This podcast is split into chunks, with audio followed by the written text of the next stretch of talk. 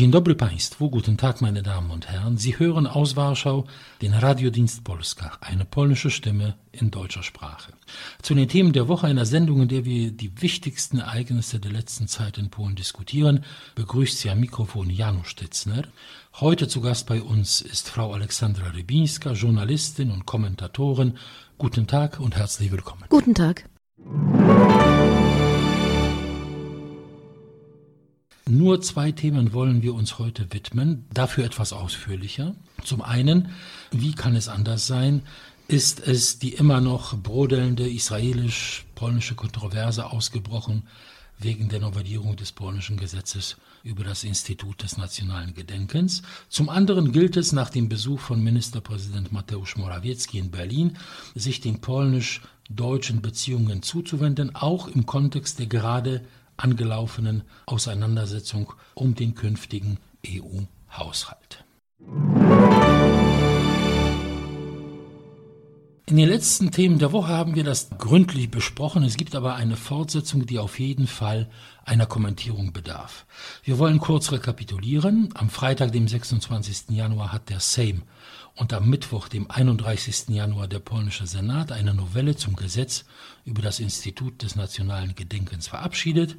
Ihm, also diesem Gesetz, den Artikel 55a zugefügt, der lautet, Zitat, jeder, der öffentlich der polnischen Nation oder dem polnischen Staat faktenwidrig die Verantwortung oder die Mitverantwortung für Verbrechen zuschreibt, die durch das Dritte Deutsche Reich begangen wurden, unterliegt einem Bußgeld oder einer Freiheitsstrafe von bis zu drei Jahren. Ausgenommen davon sind, so zwei weitere Artikel, diejenigen, die absichtslos gehandelt haben und jene, die das im Rahmen künstlerischer oder wissenschaftlicher Aktivitäten getan haben sollen. Eigentlich ging es darum, gegen die immer wieder in den Medien der Welt auftauchende Bezeichnung polnische Todeslager, polnische Vernichtungslager vorzugehen. Der Druck der öffentlichen Meinung in Polen war groß, ein solches Gesetz zu verabschieden, doch anstatt direkt gegen die Bezeichnung polnischer Vernichtungslager und ähnliche vorzugehen, wurde der Artikel sehr umfangreich verfasst. Die Folge eine Explosion der Empörung in Israel. Es hieß, Polen will die Meinungsfreiheit einschränken, den Historikern den Mund verbieten, die Geschichte neu schreiben und so weiter, was in dem Gesetz eindeutig verneint wird. Aber alles erklären half nicht. Wäre es nicht besser, sich dem Problem mit den polnischen Todeslagern wie bisher politisch, medial, wissenschaftlich zu stellen, das gilt übrigens auch aus meiner Sicht für das deutsche und israelische Auschwitz-Lügegesetz, die man sich ja in Polen als Vorbild genommen hat. War es sinnvoll, ein solches Gesetz zu verabschieden? Ob sinnvoll oder nicht, wir sind an einem Punkt angelangt, wo das keine Rolle mehr spielt. Das Gesetz kann nicht mehr zurückgenommen werden, weil sonst der Eindruck erweckt wird, Polen sei erpressbar. Und diese ganzen Reaktionen in Israel sind ja darauf bedacht, eine Rücknahme dieses Gesetzes zu erzwingen. Inzwischen haben sich die Emotionen so hochgeschaukelt, dass die polnische Regierung dieses Gesetz nicht mehr zurücknehmen kann. Ob das sinnvoll ist? Ich glaube, dass es grundsätzlich nicht sinnvoll ist, solche Dinge über Gesetze zu regeln. Aber ich kann auch verstehen die Motivation, die dahinter stand. Das heißt, allein im letzten Jahr ist ja die Bezeichnung polnisches Todeslager 17.000 Mal in der ausländischen Presse benutzt worden. Und die polnischen Botschaften kommen ja gar nicht mehr nach, das alles zu korrigieren. Ich hätte mir bloß gewünscht, dass in diesem Gesetz gerade die Frage der polnischen Todeslager, dieser falschen Bezeichnung, Eingang gefunden hätte und man hätte präzisieren müssen, was man mit der Verantwortung der polnischen Nation meint. Und so tatsächlich kann man das verschieden interpretieren. Und in den USA, wo man ja sehr stark auf der Meinungsfreiheit besteht, ist man beunruhigt, weil man ja vermutet, dass dahinter vielleicht die Absicht steckt, die Meinungsfreiheit zu beschneiden. Ich glaube nicht, dass es so ist. In den letzten Tagen haben wir sehr gegensätzliche Signale aus dem Regierungslager. Der äh, Senatsvorsitzende Kraczewski zum Beispiel hat gesagt, wir werden dieses Gesetz erstmal nicht anwenden. Nicht anwenden. Nicht anwenden. Solange bis das Verfassungsgericht, wo dieses Gesetz jetzt gelandet ist, der Präsident hat es unterschrieben und hat es ins Verfassungsgericht geschickt, bis das eine Entscheidung trifft, was man in diesem Gesetz abändern sollte. Wir werden es erstmal nicht benutzen. Es kommen aber auch Signale, vielleicht werden wir es überhaupt nicht anwenden.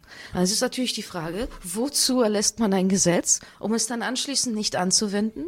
Die zweite Frage, dieses Gesetz hat kaum eine Tragweite außerhalb von Polen. Und es ist ja außerhalb von Polen, wo die meisten Geschichtslügen verbreitet werden über Polen, über Polens Rolle im Zweiten Weltkrieg. Es ist eine komplexe Situation, sehr schwierig jetzt einen Ausweg aus. Ja, zudem das Problem, dass der Staatsanwalt erstmal interpretieren muss, war das künstlerisch und wissenschaftlich oder nicht mehr. Denn wenn es künstlerisch oder wissenschaftlich war, dann ist es erlaubt. Sie sagen, das Gesetz ist wirkungslos im Ausland. Man hat wahrscheinlich in einem gewissen Überspann gehandelt, war sich nicht der Tragweite bewusst, die das mit sich bringt. Das ist das eine, aber das andere. Der polnische Historiker, Professor Sławomir Cęckiewicz, hat auch darauf hingewiesen, warum ist eigentlich künstlerische Tätigkeit davon ausgeschlossen? Mhm. Man kann mehr Schaden anrichten, hat er gesagt, mit einem Spielfilm in dem Lügen verbreitet werden über die polnische Rolle im Zweiten Weltkrieg, als mit 500 Büchern von Jan Tomasz Gross. Das ist ein Soziologe, der so tut, als sei er Historiker und der ständig Bücher schreibt über die Rolle Polens im Holocaust, dass Polen Juden ermordet haben. Er erfindet dabei Zahlen, er sagt 200.000, 300.000, 400.000, die mit nichts belegt sind. Aber so viele Leser hat er gar nicht, wie man mit einem zum Beispiel Hollywood-Spielfilm ein Publikum erreichen kann. Künstlerische Tätigkeit auszuschließen, es ist zumindest fraglich. Es gibt Kritik an diesem Gesetz und man sollte es nachbessern. Nur zurückziehen kann man das Gesetz nicht, denn das würde ein schlechtes Licht werfen auf den polnischen Staat. Man muss jetzt einen Ausweg finden, wie man dieses Gesetz behält, es so abändert, dass es nicht mehr so viel Nährboden bietet für Kontroversen und dann gleichzeitig versuchen, einen historischen Dialog mit Israel anzufangen. Der wird Jahre dauern. Die Reaktionen in Israel waren sehr heftig teilweise wirklich beschämend, provokativ, auch maßlos meiner Ansicht nach, oft geprägt von überbordendem Hass geradezu. Die Polen reiben sich die Augen, denn die Intention des Gesetzes war nicht so, wie das da hinein interpretiert wird, aber nun ist es so. Wie erklären Sie diese Reaktionen in Israel? Das eine ist die Innenpolitik. Der israelische Premierminister Benjamin Netanyahu hat Korruptionsvorwürfe. Die sollen ihm in der nächsten Zeit formal gestellt werden. Er wird heftig angegriffen von der linksliberalen Opposition. Und es ist ja der Oppositionspolitiker Yair Lapid, der als erster so heftig reagiert hat. Er hat behauptet, seine Großmutter wäre von Polen ermordet worden. Es hat sich dann herausgestellt, dass das alles nicht mit den Fakten übereinstimmt. Aber er hat das losgetreten. Und Netanyahu hat sich unter Druck gesetzt gefühlt, musste mitziehen und musste sogar noch einen Schritt weiter gehen, um die öffentliche Meinung in Israel zu befriedigen. Das hat er auch getan. Das ist das eine Element. Die antipolnische Karte wird hier gespielt von israelischen Politikern, ganz klar. Es wird wahrscheinlich vorgezogene Wahlen geben. Jeder ist jetzt darum bemüht, patriotischer als der andere zu sein. Der andere Faktor ist, Polen existierte in einer Art Naivität, was die polnisch-israelischen Beziehungen anbetrifft. Wir gingen davon aus, wir sind ein strategischer Partner Israels. Israel hat nicht so viele Freunde auf der Welt. Die palästinensische Frage ist da sehr wichtig. Polen hat sich in der UN immer zurückgehalten und hat nicht Oder die Seite richtig und hat die Seite Israels gehalten. Jedes Mal, wenn eine Anti-Israel-Resolution abgestimmt wurde. Wir waren der Meinung, das ist eine partnerschaftliche Beziehung und alles ist schön. Und urplötzlich hat sich herausgestellt, dass das alles nicht so ist. Und Realismus ist in Beziehung zwischen Israel und Polen gekommen durch diesen Konflikt. Wir haben begriffen, dass wirklich wichtig ist für Israel diese Geschichtserzählung, die sagt, die Juden sind die einzigen unschuldigen Opfer des Holocaust. Alle anderen haben auf die eine oder andere Art und Weise mitgemacht. Und das ist der Mythos, der im Fundament des Staates Israel liegt und heute das Selbstverständnis Israels ist. Und jetzt kommen die Polen und sagen, wir waren auch Opfer und manchmal haben wir sogar mehr gelitten. Und wir haben nicht kollaboriert, ganz im Gegenteil. Und die Einzelfälle, die es da gab, die kann man nicht als Kollaboration der polnischen Nation bezeichnen. Da haben wir einen wirklich ganz wichtigen Streit. Und wenn wir ändern wollen, diese Einstellung, dass man unsere Opferrolle nicht akzeptiert in Israel. Und die ist ganz klar. Jede polnische Familie, die heute lebt, hat jemanden im Zweiten Weltkrieg verloren. Es sind drei Millionen Juden ermordet worden und drei Millionen Polen. Und wenn wir wollen, dass Israel diese Geschichte kennenlernt, unsere Version akzeptiert, dann wird das ein langwieriger Prozess. Zurück zu der verbündeten Rolle Polens. Polen war ein Vorposten Israels in Europa, kann man sagen. Die meisten EU-Staaten sind auf große Distanz zu Israel gegangen, wegen der Nahostpolitik, Palästinenser und so weiter. Polen auch ein wichtiger Handelspartner, ein wichtiger Partner im Dialog und auch ein wichtiger Verbündeter. Das alles wird über Nacht einfach. Äh wird es nicht. Premierminister Netanyahu hat erklärt, dass Israel weiterhin an dieser Partnerschaft mit Polen interessiert ist, da Polen wichtig ist für Israel als Vorposten in der Europäischen Union. Die meisten Staaten, vor allem Westeuropas, sind ja sehr negativ eingestellt zu Israel, sehr kritisch. Und wir brauchen Polen. Das hat Netanyahu ganz klar unterstrichen. Deshalb, ich glaube nicht, dass die gesamten Beziehungen hier über Bord geworfen werden. Wir werden einen Ausweg aus dieser Krise finden müssen und wir werden ihn finden. Ja, wir können nicht naiv sein. Wir haben gehofft, dass wir partnerschaftlich behandelt werden und das ist nicht passiert. Wir wurden angegriffen, brutal, wir wurden von oben herab behandelt und wir müssen diese Beziehung auf den Boden der Realität zurückführen, was ja nichts Schlechtes ist grundsätzlich. Das heißt nicht, wir müssen diese Beziehung aufgeben. Diese Beziehungen sind zuträglich sowohl Polen als auch Israel und wir sollten sie beibehalten. In dieser sehr spannungsreichen Zeit, zum Glück gibt es kaum antisemitische Äußerungen, irgendwelche Vorfälle behalten die meisten in Polen die Nerven, das ist schon sehr wichtig. Aber wird es in der nächsten Zeit dann auch wieder so viele Menschen geben, die bereit sind, sich auf diesen Dialog mit Israel einzulassen? Dies ist ja nicht nur die Politik, sondern es wird ja sehr weit getragen. Wir haben hier ein riesiges jüdisches Kulturerbe, teils zerstört, aber teils noch erhalten. Drei Millionen Juden lebten in Polen, Synagogen, Friedhöfe und so weiter. Das alles wird überwiegend jetzt gepflegt, renoviert, irgendwie instand gehalten, überwiegend von Polen, denn die Israelis weigern sich, Geld dafür zu geben. Ab und zu mal eine amerikanische Stiftung, aber das ist auch selten. Das größte Kulturfestival in Europa der jüdischen Kultur in Krakow. Jedes Jahr eine gigantische Veranstaltung, in der Zehntausende teilnehmen und begeisterte da jüdische Tänze tanzen und Lieder singen und anderes mehr. Das erfordert ein enormes Engagement von sehr vielen Menschen das alles scheint überhaupt keine Rolle zu spielen. Plötzlich wird das alles über Bord geworfen. Man muss schon unterscheiden zwischen Israel und äh, den jüdischen Organisationen in den USA und den jüdischen Verbänden in Polen. Die versuchen ja, den Dialog wiederherzustellen und sie verteidigen ja auf die Position Polens gegen diese Angriffe, weil sie sehr viel Hilfe bekommen vom polnischen Staat. Sie fühlen sich mit Polen verbunden. 100 Millionen Zloty in den jüdischen Friedhof in Warschau, 25 Millionen Euro von der Regierung. Und ich habe gesehen in der Ankündigung, dass weiteres Geld fließen soll.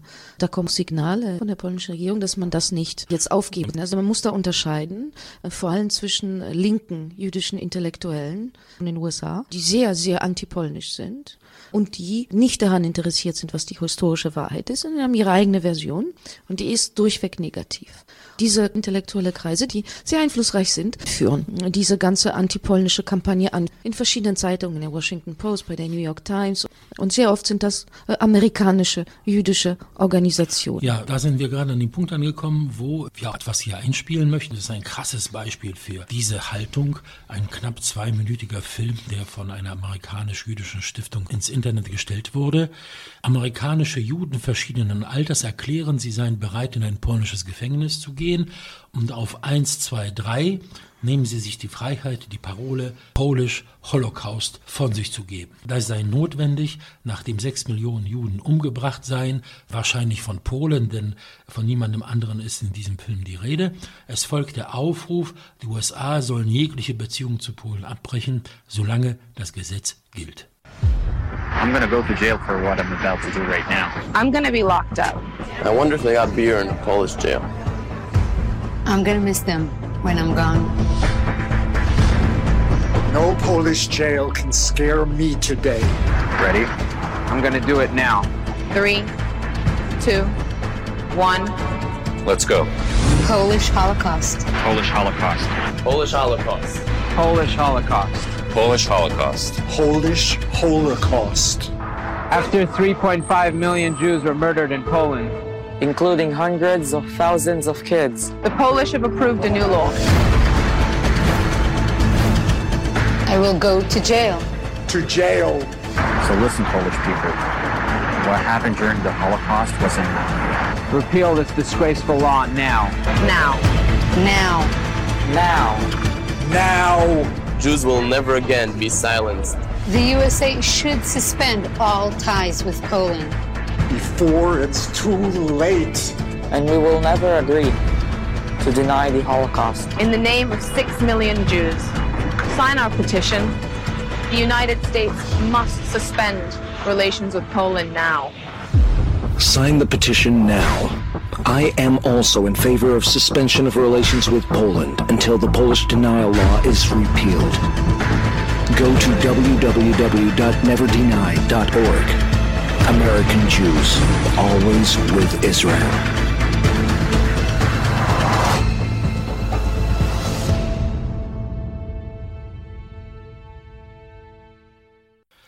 Polish Holocaust, das klingt geradezu makaber. Ja, es klingt makaber, aber ist vollkommen unsinnig. Es ist äh, geschichtlich falsch, beleidigend, natürlich provozierend, denn es geht ja in diesem Film darum, antisemitische Reaktionen in Polen zu provozieren. Zu diesem Zweck ist dieser Film produziert Ja, zum Glück hat sich die israelische Botschaft davon sofort in Warschau distanziert, auch verschiedene jüdische Verbände in Polen, auch im Ausland. Und daraufhin musste die Stiftung das aus dem Internet nehmen. Aber irgendwo kann man es immer sehen. Wenn etwas im Internet erschien, dann ist es für, Für immer, ja. Aber die Verwüstungen, die dieses Gesetz anrichtet, sind enorm, auch wenn wir in Polen wirklich uns die Hand aufs Herz legen können und sagen, es war nicht die Absicht, Zensur auszuüben, Verbot zu verhängen. Es ging um die historische Wahrheit, aber es zeigt sich, das Strafgericht wird dem Ganzen nicht gerecht. Es gibt noch einen Aspekt, auf den sollten wir eingehen, und zwar die Antwort von Ministerpräsident Mateusz Morawiecki auf die Frage von Ronen Bergmann, eines Mitarbeiters von der New York Times. Das geschah während der Münchener Sicherheitskonferenz am Samstag, dem 17. Februar. Ronnen schilderte, wie ein Teil seiner Familie im besetzten Polen angeblich von Polen an die Gestapo denunziert wurde und fügte hinzu, wenn ich diese Geschichte in Polen erzählen würde, wäre ich ein Verbrecher. Was versucht ihr zu tun? Ihr gießt Öl ins Feuer. Und Morawiecki antwortet darauf unter anderem, es ist wichtig zu verstehen, dass das nicht strafbar wäre, wenn jemand sagt, es gab auch polnische Täter, genauso wie es jüdische Täter gab, russische, ukrainische, nicht nur deutsche. Die Empörung explodierte ein zweites Mal, verstieg sich in eine absolute Hysterie. Morawiecki wurde als derjenige dargestellt, der den Holocaust in Frage stellt. Ja, obwohl inzwischen jüdische Historiker zugegeben haben, dass diese Aussage technisch richtig ist. Sie entspricht der Wahrheit. Aber von Seiten der jüdischen Empfindsamkeit her ist sie ungerecht, weil Juden kollaboriert haben unter Todesgefahr, um ihr Leben oder das Leben anderer Juden zu retten, aber bei den polnischen Tätern die meisten aus niederen Beweggründen gehandelt haben. Deswegen darf man das nicht gleichsetzen. Naja, das Problem besteht darin, dass in Polen auf das Verstecken von Juden die Todesstrafe galt, kollektive Todesstrafe und dass manche Polen Juden denunziert haben, weil sie Angst hatten, dass sie selbst getötet werden. Und das hat sich jetzt alles in eine Diskussion versteigert, wo wir wirklich schon ins ganz Kleine gehen, in eine Diskussion, die zu nichts führt. Und Morawiecki hätte es besser formulieren können. Eines der Probleme bei dieser Aussage war, dass er Englisch gesprochen hat und man hat in einer fremden Sprache weniger Gefühl für Nuancen als in der eigenen. Und er hätte vielleicht auf Polnisch ein anderes Wort, eine andere Formulierung als Täter gewählt. Und es war nicht seine Absicht zu beleidigen, sondern er hat ehrlich geantwortet und wie auch jüdische Historiker sagen, faktisch richtig. Nur es gibt eben bestimmte Empfindsamkeiten. Ich kann das schon verstehen, aber ich glaube, da gibt es auch eine Menge schlechten Willen von jüdischer Seite und das Herr Ronan Bergmann leider mit seiner Frage provozieren wollte. Dazu gibt es noch Zweifel daran, ob seine Großmutter tatsächlich vor dem Krieg, wie er behauptet hat, mit einer Medaille ausgezeichnet wurde. Dann in einem anderen Artikel hat er behauptet, seine Großmutter war fünf Jahre alt während des Kriegs. Das sind alles Dinge, wo man noch nicht mehr sicher ist, dass das, was er sagt, richtig ist. Und er hat auf Twitter alle die blockiert, die ihm Fragen dazu gestellt haben. Es gibt keine Bereitschaft von seiner Seite zur Diskussion. Es war eine provokative Frage und ich sehe da auch jede Menge schlechten Willen leider von jüdischer Seite, dass man versucht, diesen Konflikt ständig zu verschlimmern. Wie ich Morawiecki verstanden habe, wollte er sagen, dass es unter den Opfern auch Individuen gibt, die versuchen, sich durch Denunziation und Mithilfe den Tätern anzudienen, sei es um ihr Leben zu retten, sei es um sich zu bereichern. Und wir haben ja unzählige jüdische Berichte über die sogenannte jüdische Kollaboration beim Holocaust. Bis 1972 wurden viele jüdische Kapo der Mitglieder der Judenräte in Prozessen für ihre Kollaboration verurteilt. Ja, Hannah Arendt schreibt darüber im Eichmann in Jerusalem sehr ausführlich. Emanuel Ringelblum in seinen Berichten aus dem Warschauer Ghetto. Das geht um die Rolle der Judenräte, um die Ghettopolizei, der kriminellen jüdischen Banden, die ihre eigenen Landsleute denunziert haben, erpresst haben. Das heißt, es gibt widerwärtige Individuen auch unter den Opfern. Und das wollte Morawiecki sagen. Individuen hier, Individuen dort, aber von einer Schuld eines Volkes in diesem Fall kann man nicht. Richtig, aber wie gesagt, weil es an diesem Mythos rührt, wir werden nicht erzwingen können, eine Änderung der Geschichtsauffassung. Äh naja, erzwingen vielleicht nicht, aber wir können verlangen von den Israelis, dass sie auch für unsere Empfindungen ein Verständnis Richtig, das sollten wir tun. Und nicht kapitulieren, denn sonst stehen wir dann da, so wie in diesem Film. Und gerade einem Mann vorzuwerfen, der nicht müde wird, des Holocaustes zu gedenken, wie Morawiecki in den letzten Wochen mit Kranzniederlegungen, Reden, Teilnahme an verschiedenen Veranstaltungen. Ihm kann man wirklich nicht unterstellen, dass er irgendetwas klein reden möchte. Und außerdem, es stand wirklich auf Hilfe den Juden die Todesstrafe in Polen, die kollektive, wie wir gesagt haben. Es gab sie nicht in Frankreich, nicht in Griechenland, nicht in Tschechien, nicht in Norwegen und nirgendwo. Das heißt, die Nazis sind davon ausgegangen, hier wollen sehr viele Leute helfen, denn sonst würden sie das ja nicht machen. Und sie haben unzählige Menschen deswegen umgebracht, ganze Familien. Und wir möchten auch, dass dieses einfach zur Geltung kommt, ohne die Schattenseite zu verheimlichen. Und ich denke, es ist auch unsere Aufgabe, den Israelis das verständlich zu machen. Das ist ein sehr schwieriges Problem. Aber sonst äh, stehen wir vielleicht eines Tages, dann, wenn es so weitergeht, Seite an Seite mit den eigentlichen Verursachern dieser Hölle. Das ist richtig. Wir müssen darauf bestehen, dass die Israelis auch unsere Empfindsamkeiten in Betracht ziehen und dass sie zu einem ehrlichen Dialog bereit sind. Wir haben ja immer einen Schiedsrichter in dieser Diskussion, das sind die Deutschen. Viele Historiker, viele Politiker, viele Journalisten erheben sich dann, nicht alle, muss ich sagen, Heinrich Broder hat einen fairen Kommentar geschrieben, meiner Ansicht nach, in der Welt in dieser Woche. Andererseits hat die Bundesrepublik offiziell zweimal deutlich gesagt während dieser Debatte, wer die Verantwortung trägt. Das muss man zugute halten. Aber zum Beispiel der Korrespondent der Frankfurter Allgemeinen Zeitung sagte, Deutschland sollte die Mittlerrolle spielen, sollte vermitteln. Die deutschen Historiker haben sofort Stellung bezogen. Das alles erschwert das Ganze noch mehr. Zu der Vermittlerrolle. Naja, Deutschland. Es hat ja so vollbittlich alles bewältigt, dass. Richtig, richtig. Deswegen fühlen sich viele deutsche Historiker, auch Publizisten dazu bemächtigt, den Polen vorzuschreiben, wie sie sich mit ihrer Geschichte auseinandersetzen sollten. Und guckt mal, ja, wir haben hier alle einen Kniefall geübt, wir haben alle Fehler zugegeben und jetzt seid ihr an der Reihe. Das ist die Grundeinstellung. Es ist so ein bisschen auch aus dem linken Pazifismus erwachsen. Ein Krieg ist ja was Schlimmes grundsätzlich und alle haben bei diesem Krieg mitgemacht. Es war ein großer europäischer Krieg. Es wird dann alles in einer großen europäischen Perspektive eingebettet. Und die Judenvernichtung war ein europäisches Projekt. Richtig, ja, weil überall war ja Antisemitismus. Man negiert zwar nicht, dass man verantwortlich, aber es wird alles aufgeweicht und es wird verteilt. Irgendwie war jeder schuld. Jeder hat was dazu beigetragen, dass diese schreckliche europäische Tragödie Tragödie stattgefunden hat. Jeder, natürlich nicht die Juden, aber jeder ja, andere. Jeder, jeder andere. Und aus dieser Perspektive wird dann moralisch der Zeigefinger erhoben, wird gesagt, so, und ihr Polen, es reicht aus, dass ihr das zugebt, dass das so war. Auch ihr wart Antisemiten. Und dann haben wir es ja alle zugegeben und dann haben wir uns bereinigt und es ist wunderbar. Und das ist, was da so durchklingt in diesen ganzen Artikeln. Wir Polen weigern uns aber, dass man uns die, die, kollektive Täterrolle zuschiebt, dass man behauptet, wir wären Mittäter gewesen des Holocaust, ja mitverantwortlich für den Holocaust. Wir haben den Holocaust nicht organisiert, wir haben daran nicht teilgenommen.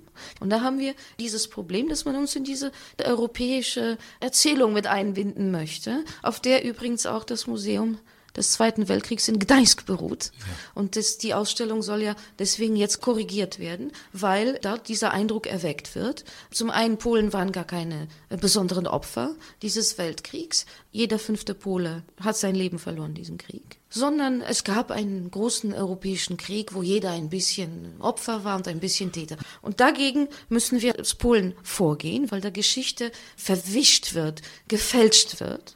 Und das können wir nicht tolerieren. Wie es weitergeht, werden wir sehen. Das Verfassungsgericht soll bald entscheiden. Ich befürchte, wir werden in den nächsten Themen der Woche und vielleicht noch in den übernächsten uns mit diesem sehr unangenehmen, heiklen, traurigen Thema und auch unnötigen Streit, wie ich meine, beschäftigen müssen. Aber so ist das Leben und das Leben diktiert uns die Themen.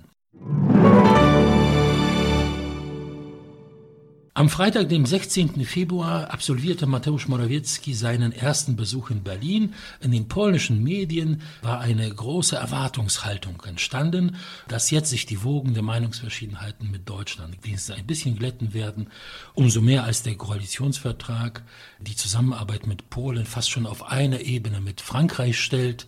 Und das wurde auch natürlich mit großem Wohlwollen bemerkt. Außerdem die riesige Wirtschaftszusammenarbeit Polen, der sechste Wirtschaftspartner Deutschlands, Handelsumsatz über 100 Milliarden Euro im Jahr, viel mehr als mit Russland und vielen anderen Staaten. Morawiecki hatte ja einige Auftritte in Berlin, zum Beispiel sein interessanter Vortrag bei der Körperstiftung. Da lauschten einige hundert deutsche Spitzenpolitiker, Unternehmer, Journalisten, Wissenschaftler. Aber durch die deutschen Medien ist das an die deutsche Öffentlichkeit kaum oder überhaupt nicht durchgedrungen. Was blieb, war die Aussage der Bundeskanzlerin, es gibt sehr viele Meinungsverschiedenheiten und das war's. Es gibt sehr viele Meinungsverschiedenheiten, ja. das ist sicherlich richtig. Der Besuch, hat ihr die polnischen Erwartungen erfüllt? Ganz bestimmt nicht. Sie waren groß. Ja, nur wir haben so viele gegensätzliche Interessen, dass wir plötzlich ähm, in allem einig sind. Morawiecki sagt, es braucht keine neuen Öffnung, aber man sollte die Beziehung verbessern.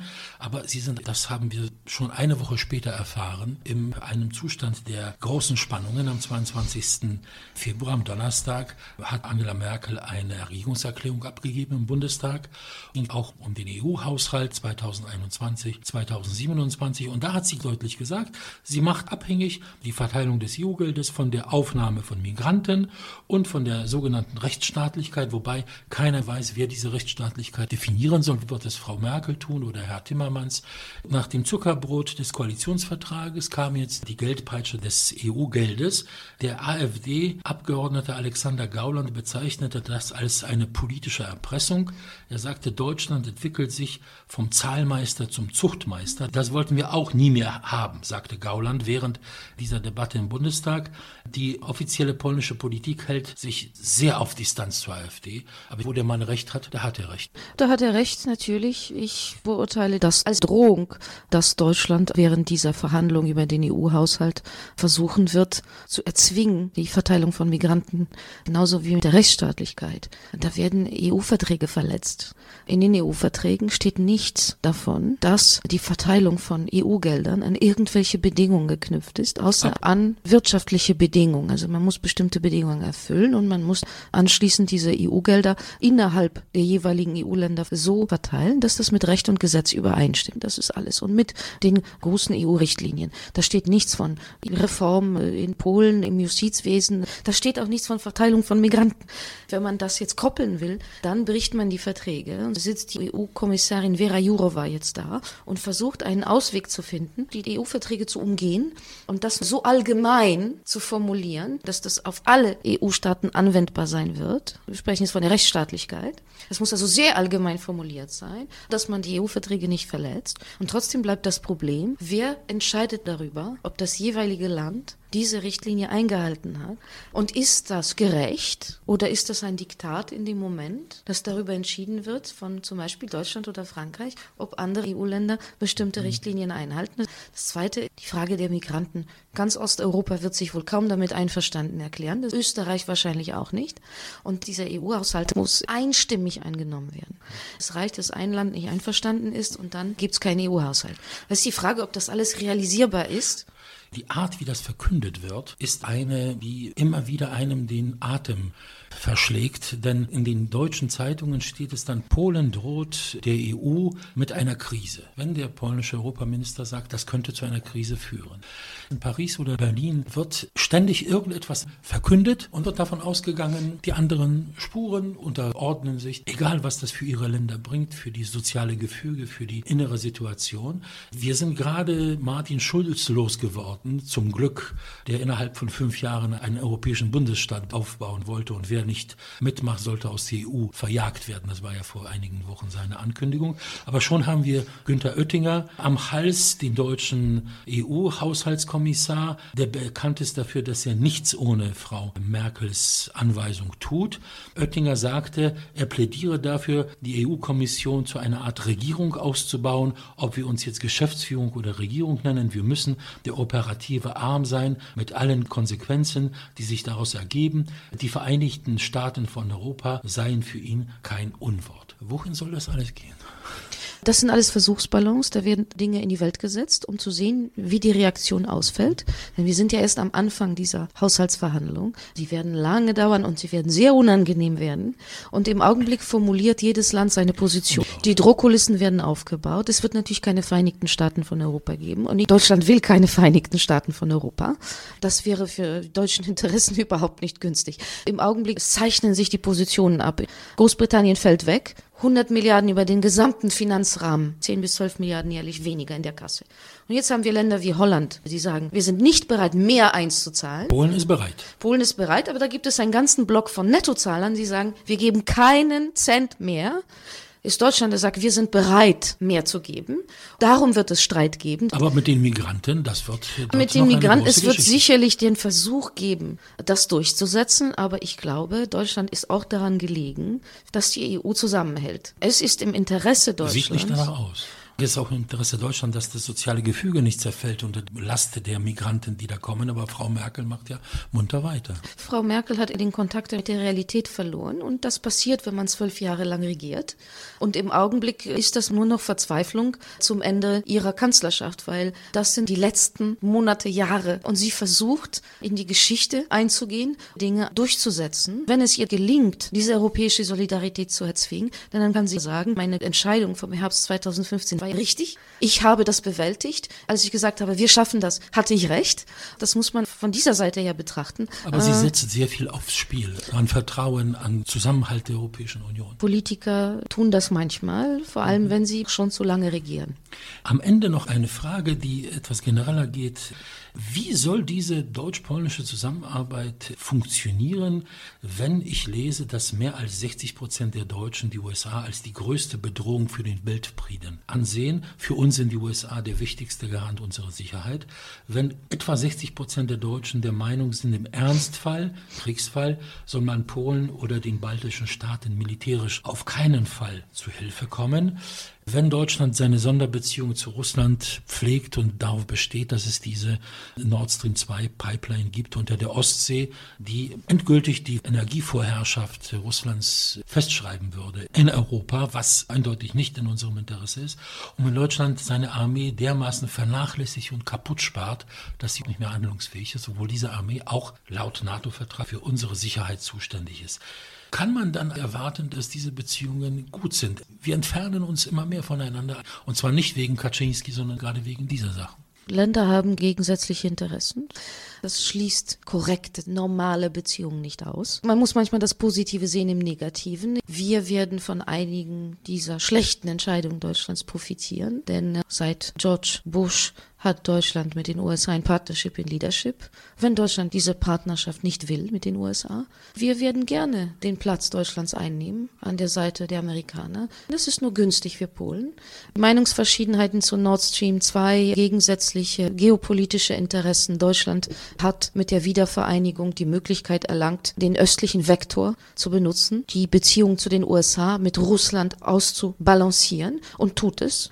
Das ist von den Interessen Deutschlands her verständlich. Nur ist das natürlich für Polen nicht günstig. Was Polen viel mehr aufregt, ist, dass Deutschland als einer der Architekten der Europäischen Union diese Europäische Union dazu benutzt, es ist ganz klar, die Europäische Kommission, die Mechanismen, die Deutschland ja selbst geschaffen hat und deswegen besser zu nutzen weiß, dazu benutzt, um sich Vorteile zu verschaffen.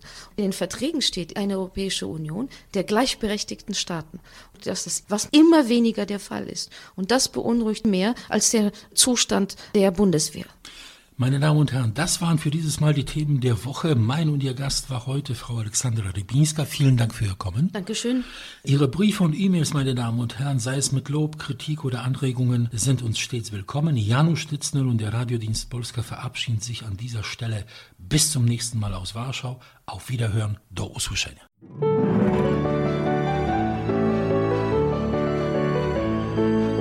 Radiodienst Polska aus Polen über Polen.